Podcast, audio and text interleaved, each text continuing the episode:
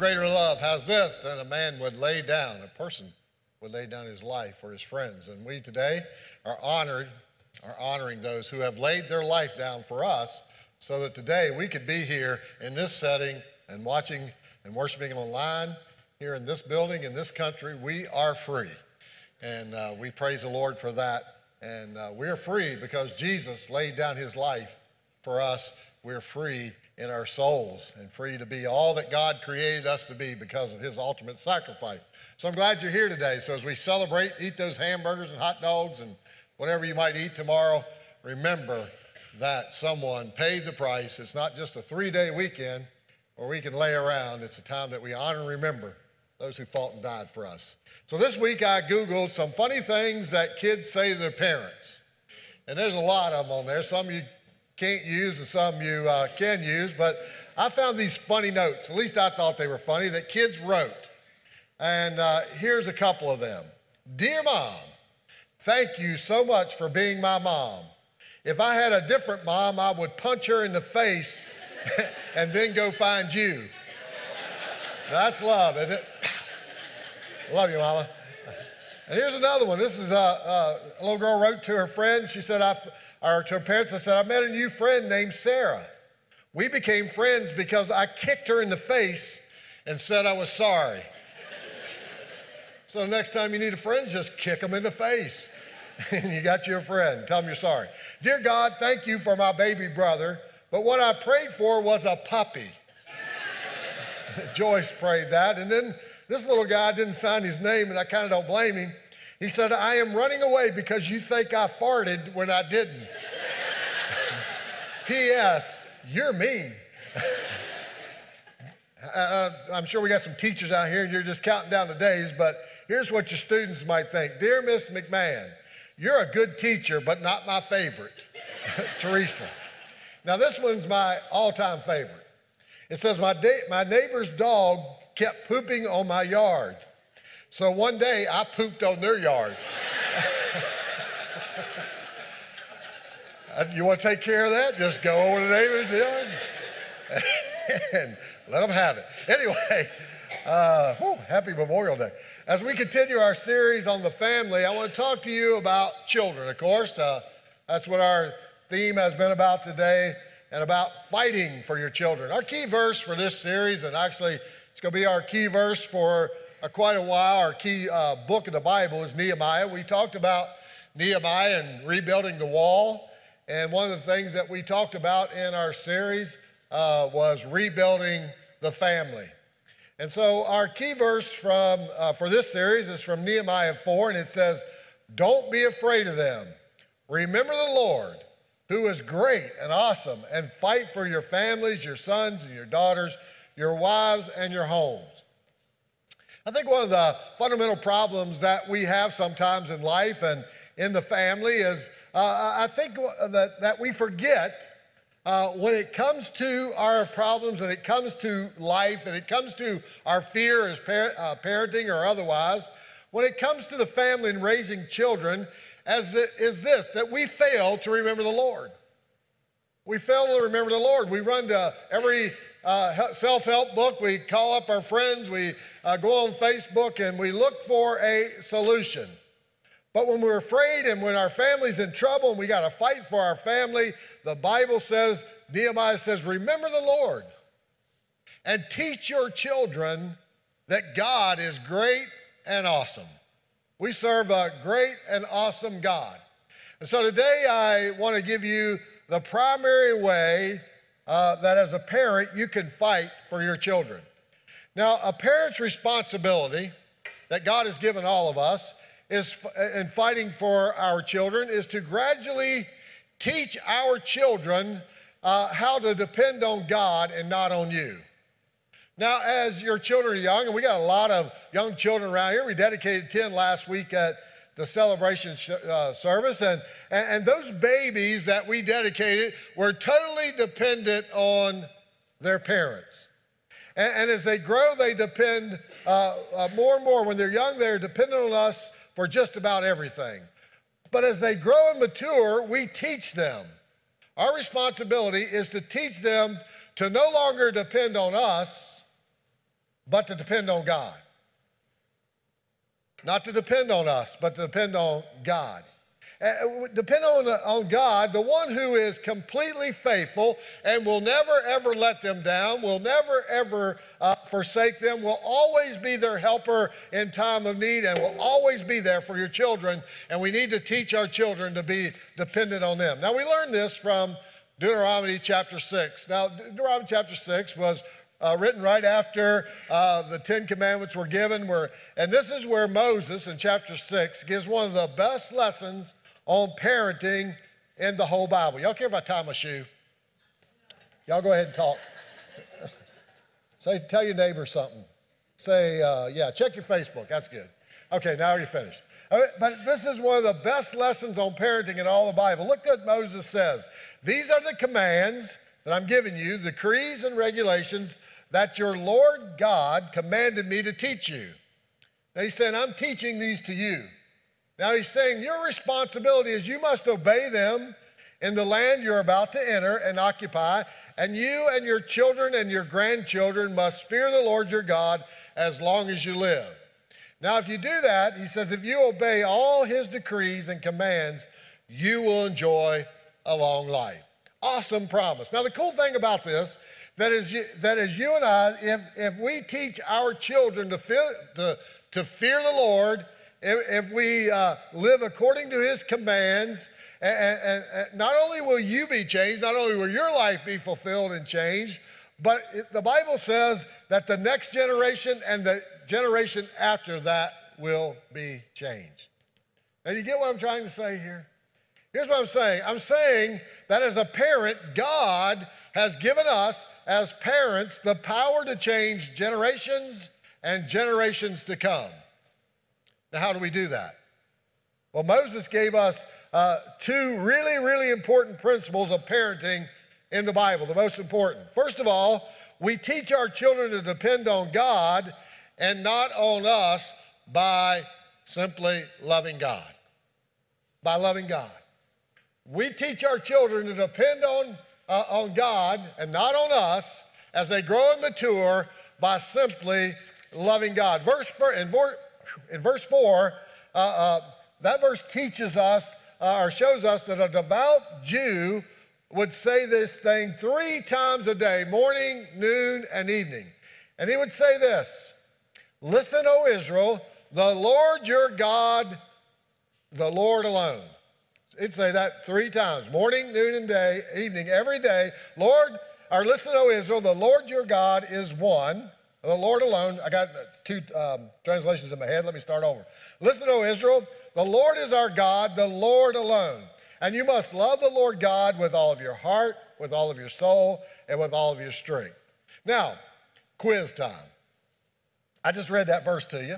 It's on the screen. From this verse, how are we supposed to love the Lord? With all your heart. Good job. You get an A for today. Now, with all your heart. Now, would you agree that it doesn't say with some of your heart? I mean, that verse doesn't say, Listen, O Israel, the Lord our God. The Lord is our God, the Lord alone. You must love the Lord God with some of your heart. Doesn't say that, right? It's set, right? Okay. So, all right, good. So, we're on the same page. It says, Love the Lord God with all my heart. But, you know, there's a, there's a problem that I see for us. And the problem that I see when it comes to loving God from uh, this verse and from, uh, from the teaching of Moses, the problem is we love God with just a little bit of our hearts. We love God with just a little bit of our hearts. And that is the most dangerous thing that we can do for our children. You see, you and I, as parents, uh, and in the church today, and I'm talking about the church today, not just Salem Fields, we're giving our children just a little bit of God. And what happens is they find themselves knowing just a little bit about God.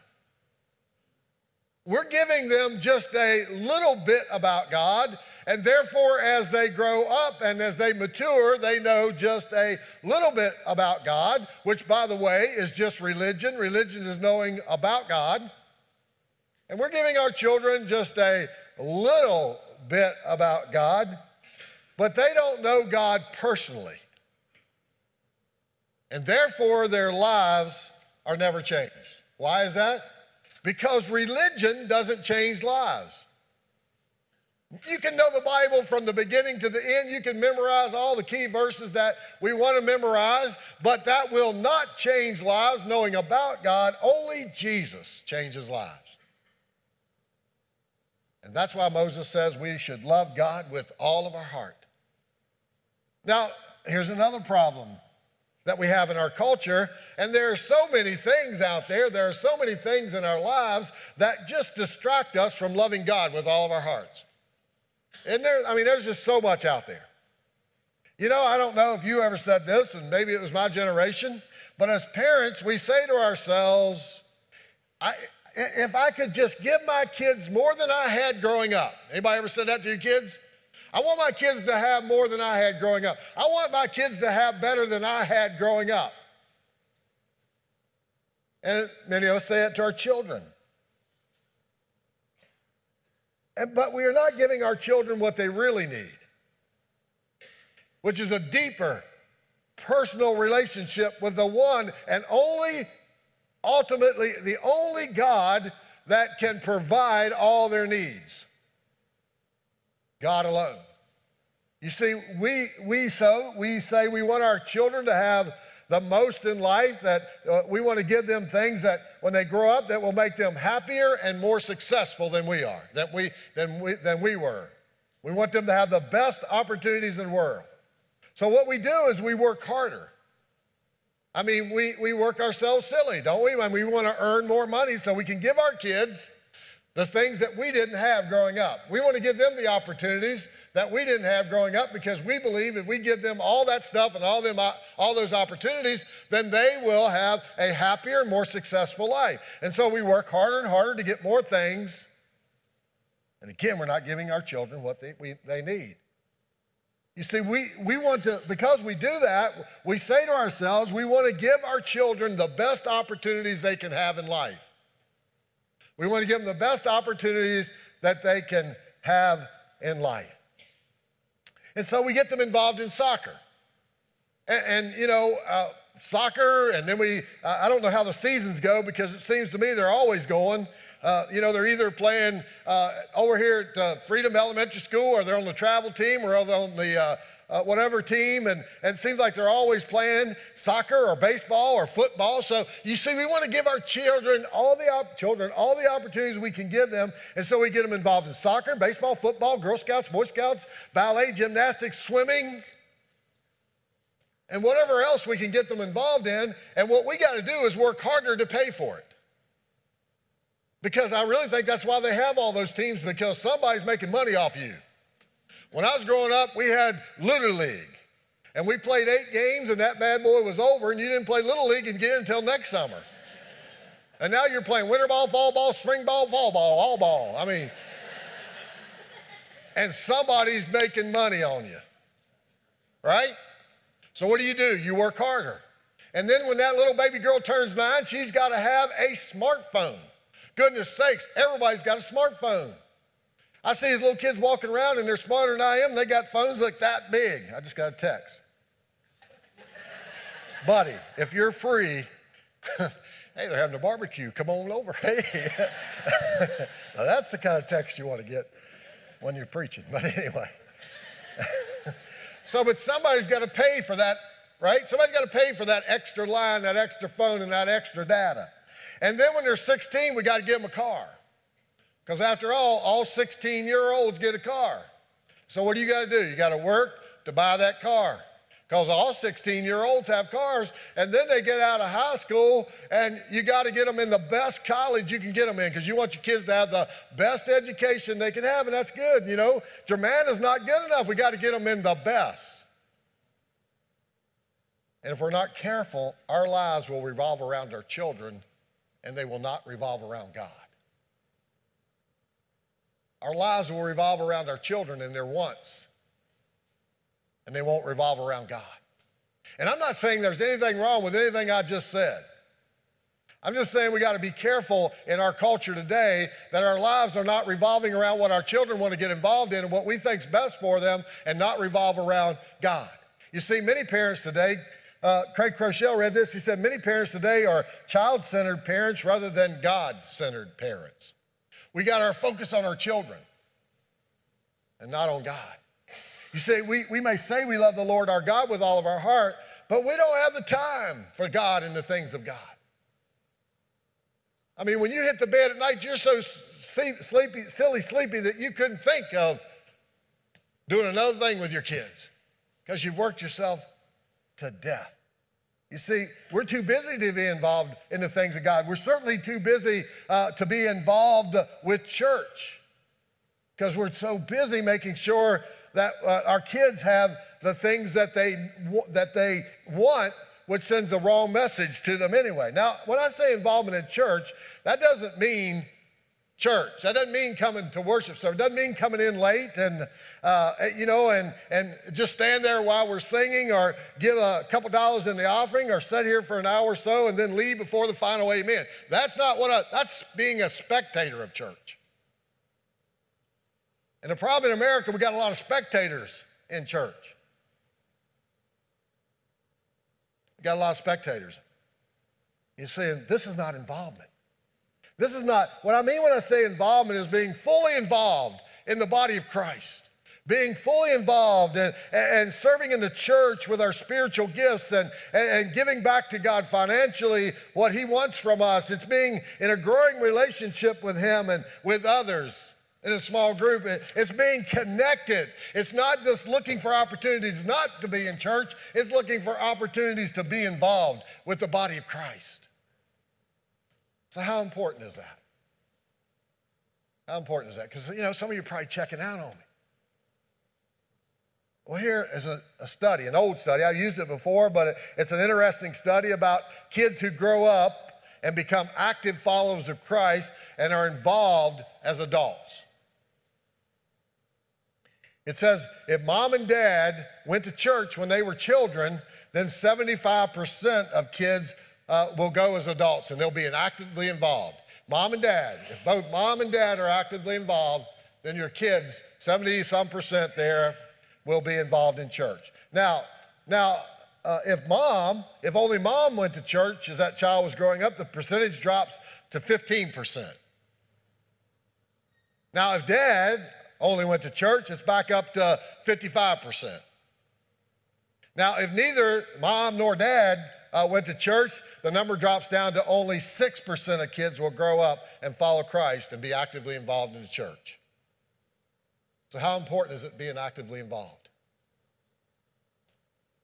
Love the Lord God with all of your heart. So, parents, do you love God with all of your heart?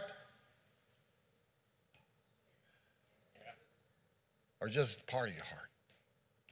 See, because some, just a little bit, is not what our kids need. You see, as parents, the best thing we can do for our children is love God with all of our hearts. It's the very best thing. I'm not saying those other things are not okay and, and not important in some ways, but I got to tell you, the best thing you can do for your kid is for that kid to know you love God with all of your heart. And the second thing in Deuteronomy 6 teaches us is we must lead our families. Now, the, this principle comes from Deuteronomy 6, 6 through 9, and these verses show us what spiritual leadership in the home looks like. Okay? Uh, here it is. And you must commit yourselves wholeheartedly, wholeheartedly to these commands that I'm giving you today.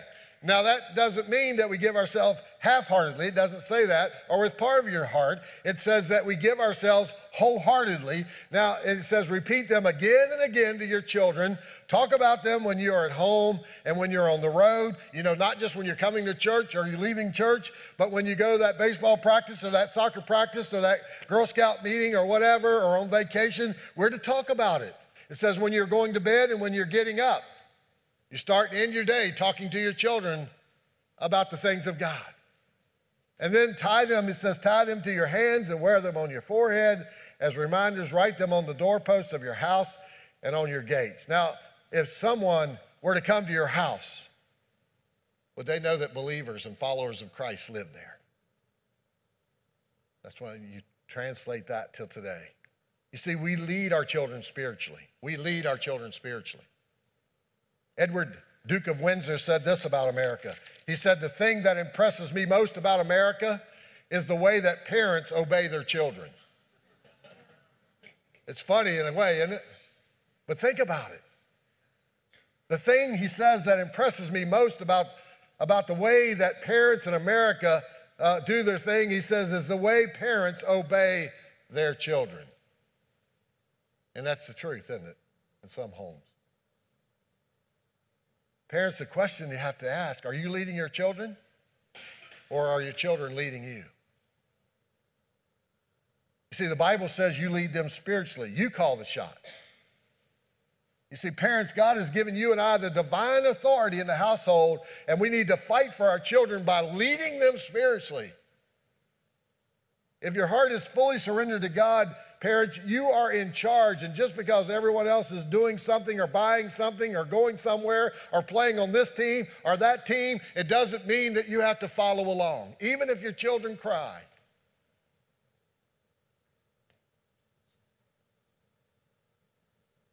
Another problem we see today is that it seems to me that parents today seem more interested in their kids being good kids. Well, I just want my kid to grow up to be a good kid.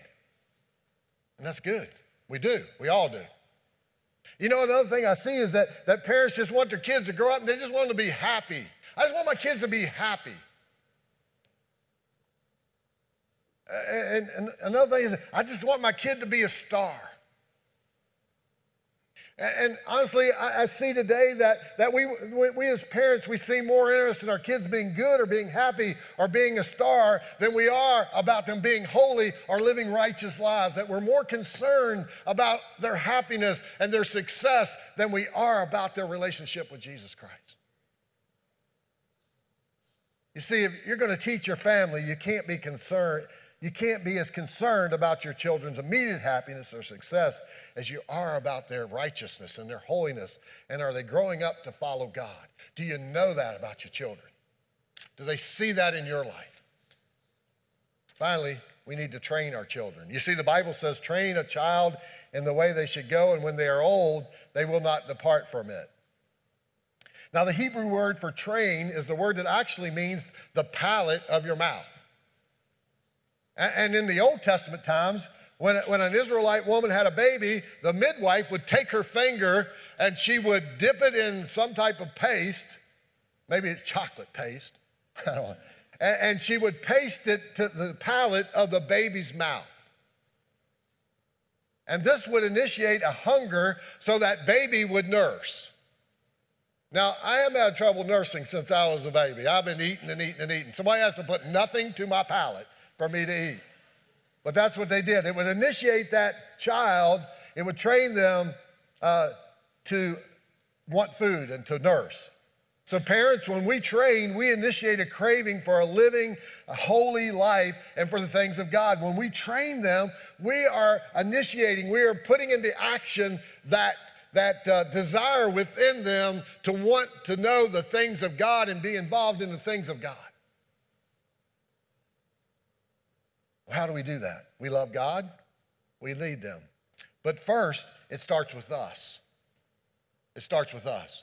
If you want to know where your children are going to be spiritually when they leave your home, take a selfie of your life and post it on the refrigerator. Because as you love God, as you serve God, as you lead your family, as you train your children, that's exactly who we're raising. It starts with us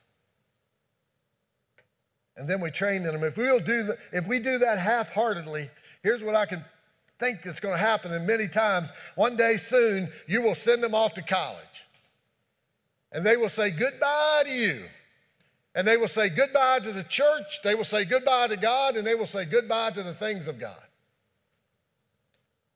You see, God placed you in their lives to train them.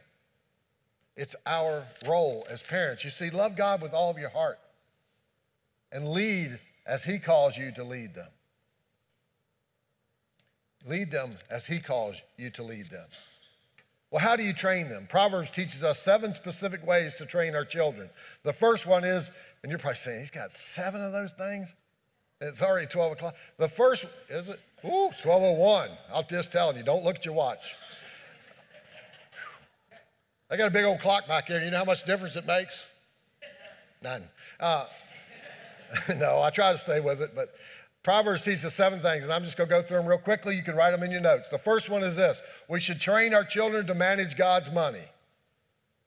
Secondly, we should train our children to carefully pick their friends. Now, you got to change that verse. In your notes, it says 320, but I cut it off. It's 1320. It's 1320. Another thing we need to train our children is to watch their words, which means we got to watch our words. Another way to train our children is to be responsible. Parents, train your children to guard their minds. You see how all these things we can't train them if we don't do it ourselves? If we're not guarding our minds, our children are not going to guard their minds. If we're using words we don't want them to use, they're going to use those same words. It's a reflection of us, it's a selfie.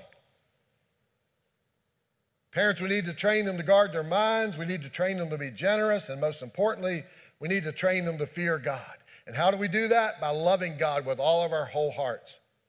Now, I can tell you, Gay and I and the staff, we want you to know that we are very, very committed to helping you fight for your children. We want God to do something new at Salem Fields, and we believe God wants to do something new at Salem Fields through families. And we want to be a part of that. And we want your children, we want you, and we want your children to grow up to be fully devoted followers of Jesus Christ. We want you to love God with all of your heart. But honestly, you have to do your part. You have to do your part. You see, I, I, personally believe at Salem Fields we have one of the best children's pastors that any church could have. Not, there's a lot of good ones, but we got a good children's pastor. And she's got a good staff and she's got good volunteers, and our ministry is good as anywhere around. But it will never take the place of your role in their life. I just asked Michelle. Michelle says that if you come to church 40 times, the average Christian only comes 32. But if you came 40 times, it means we have them 40 hours and you have them 3,000 hours a year.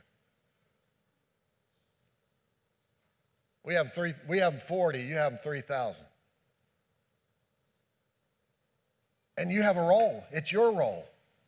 You see, it's your job. It's the church's job to support you and add to as you fight for your children. And you will be successful not by signing them up in every sport or have them involved in everything out there. And they're all great things, but one day this too will pass. I'm telling you, very few people make it to the pros. Very few. I think they pay the pros with what you pay to get them in AAU and all that. They're all great things, but they will pass. But if you lead your children, if you lead your children to know the great truths of God, if you teach them about God's power, if we teach them about God's goodness and His faithfulness, His mercy and His forgiveness, and if we teach them just how much God loves them and He will never leave them nor forsake them, if you'll teach them that God answers prayer and that they see mom and dad praying and you're praying for them, and if you teach them that, that God answers prayer and the power that's in prayer, the truth of the Bible, and that we have the Spirit of God living in us, you can tell your children that they, if they believe in Jesus, His Spirit lives in them, and He, he lives in them he gives us comfort and peace and guidance and counsel and protection and loves us and holds on to us and leads us in the right direction. So, how do we do that? We love God with all of our heart. Not some, but all. And then we need to lead them and we need to train them. And it won't happen by accident. I wish there was a pill for it. Parents, you have the most influence over your children than anyone else. Studies still say, even if your kid's a teenager, you still have more influence over them than their friends. You still have more influence over their coaches or their teachers. You are their main influence, and you can teach them, you can lead them. You have the opportunity, you and I as parents, to change generations and generations to come. But here's what makes me sad. I've been doing this for a long, long time. And what makes me sad is I'll have a parent come to me and they'll tell me about their children. They can't get them to church. They can't get them. To, they just, they're gone away. And what makes me sad is they're following us. Not always.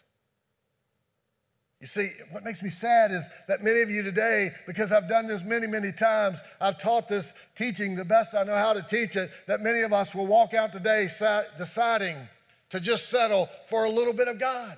And you'll take your chances. And sometimes it may work out. But I gotta tell you, our odds are if we love God, if we lead our family, if we train them, they're going to grow up to do what? Love God, to lead their families and to train their children. And you know what their children will do? Their children will grow up to love God with all their hearts. And you know what they'll do? They'll train their children, they'll lead their families. And you know what we'll do? We'll change the church, we'll change the community, we'll change our world right here. If you and I will love the Lord God with all of our hearts. You see, how do I do that? You make him Lord of your life. You make him Lord of your life. You see, Jesus is, the Bible speaks of Jesus not only being our Savior, but also being our Lord. That means He leads our life. He's the CEO, He's the boss. He is the Lord of your life. He has your whole heart, and we follow Him. You see, being a Christian is so much more. It's important, but it's so much more than saying a prayer so you don't go to hell when you die. It's a way of life. You know, it's, it's, a, it's a change in our minds and our hearts and our actions, our attitudes and our values. We become followers, not just believers but we become followers. You see, it's a daily decision. I'm going to take up my cross and follow Jesus. It's surrendering my life to His will and not my will. He becomes Lord of all, not Lord of some. He has every bit of me and every bit of you. And at the moment that you make that decision, and you will make that decision today, if God doesn't have all of your heart today, if, he, if you don't love Him with all of your heart, God's already showed you a place in your heart today that's more important than God. And if you walk out today and you don't decide, now let's say if you decide. If you decide today in my prayers, every one of us will decide today to love God with all of our hearts and begin to lead our families and train them but at the moment you decide and you say, God, I surrender to you today. Lord, I want to make you Lord of my life, CEO of my life. I want you to be the boss out. I want you to be in charge of my life. I want your will to be done and not my will to be done. The moment you do that, your life will change forever. Does that make me perfect? Look at me. I'm not perfect. We're not perfect. But it will change your life forever. And your life will never be the same. But the Good news is, nor will your children. Well, their life will never be the same, nor will your grandchildren's life ever be the same. My grandchildren sang here this morning. Let's pray. Father, we thank you for this great church. We thank you for the great people that are here this morning, here and worshiping online. And Father, I pray right now that your Holy Spirit would have your will and your way in this place and in our lives. And Father, I pray for all of us today. Lord, if we don't love you with all of our heart, if we're holding on to things that we're reserving just for us, God, will you help us by, to have the courage, Lord, to take a stand, make a commitment, and surrender this day. Now, I just, I just want us to close out today by asking you. All of this begins with asking God to forgive you of your sins and making him Savior. You can't be Lord until he's Savior.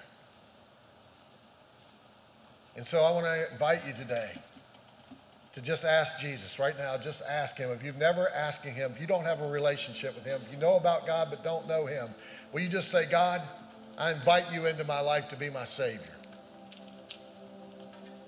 That's where it begins. God, I invite you into my life to be my Savior. Jesus, will you be my, will you forgive me of my sins? Will you acknowledge Jesus today as your Savior? And ask Him to forgive you. And say, Thank you, Jesus, for forgiving me. And with all of our heads bowed and all of our eyes closed, if you prayed that prayer today, I want you to slip out after church, and there's going to be a table out there, and Pastor Jason will be out there, and he's going to talk to you. And it's important that you take that step. But here's what I want to do in closing. If you're here today and And you know that you know that you just know that God doesn't have your whole heart. That there's just still those places that you're reserving. And you know that if you were to take a selfie of your life and realize that that's going to be the life of your children, it doesn't make you, you're not pleased by that.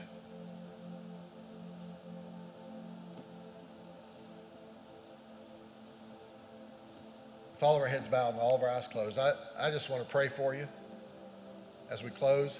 Gaze up here. I'm sure that only her and I will be looking around. That's just so we can pray for you. With all of our heads bowed, you say, I want to love God with all of my heart, not just part of my heart. I want to surrender to God today.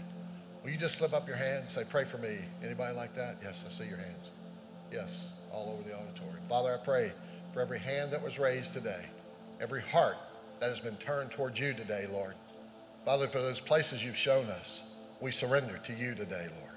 We give you all of us, Lord. You have our whole life, our whole being. So, Father, I pray for everyone that prayed that prayer today, that they will receive right now the power, the life changing power, infilling of your Holy Spirit. And we give you praise in Jesus' name. Can we all stand and worship together as we close our time out? If you'd like to come and pray this morning, our front of our, we call that our altar, I guess, now. And that's uh, open for you to come and pray if you'd like to pray. God bless you and have a wonderful Memorial Day.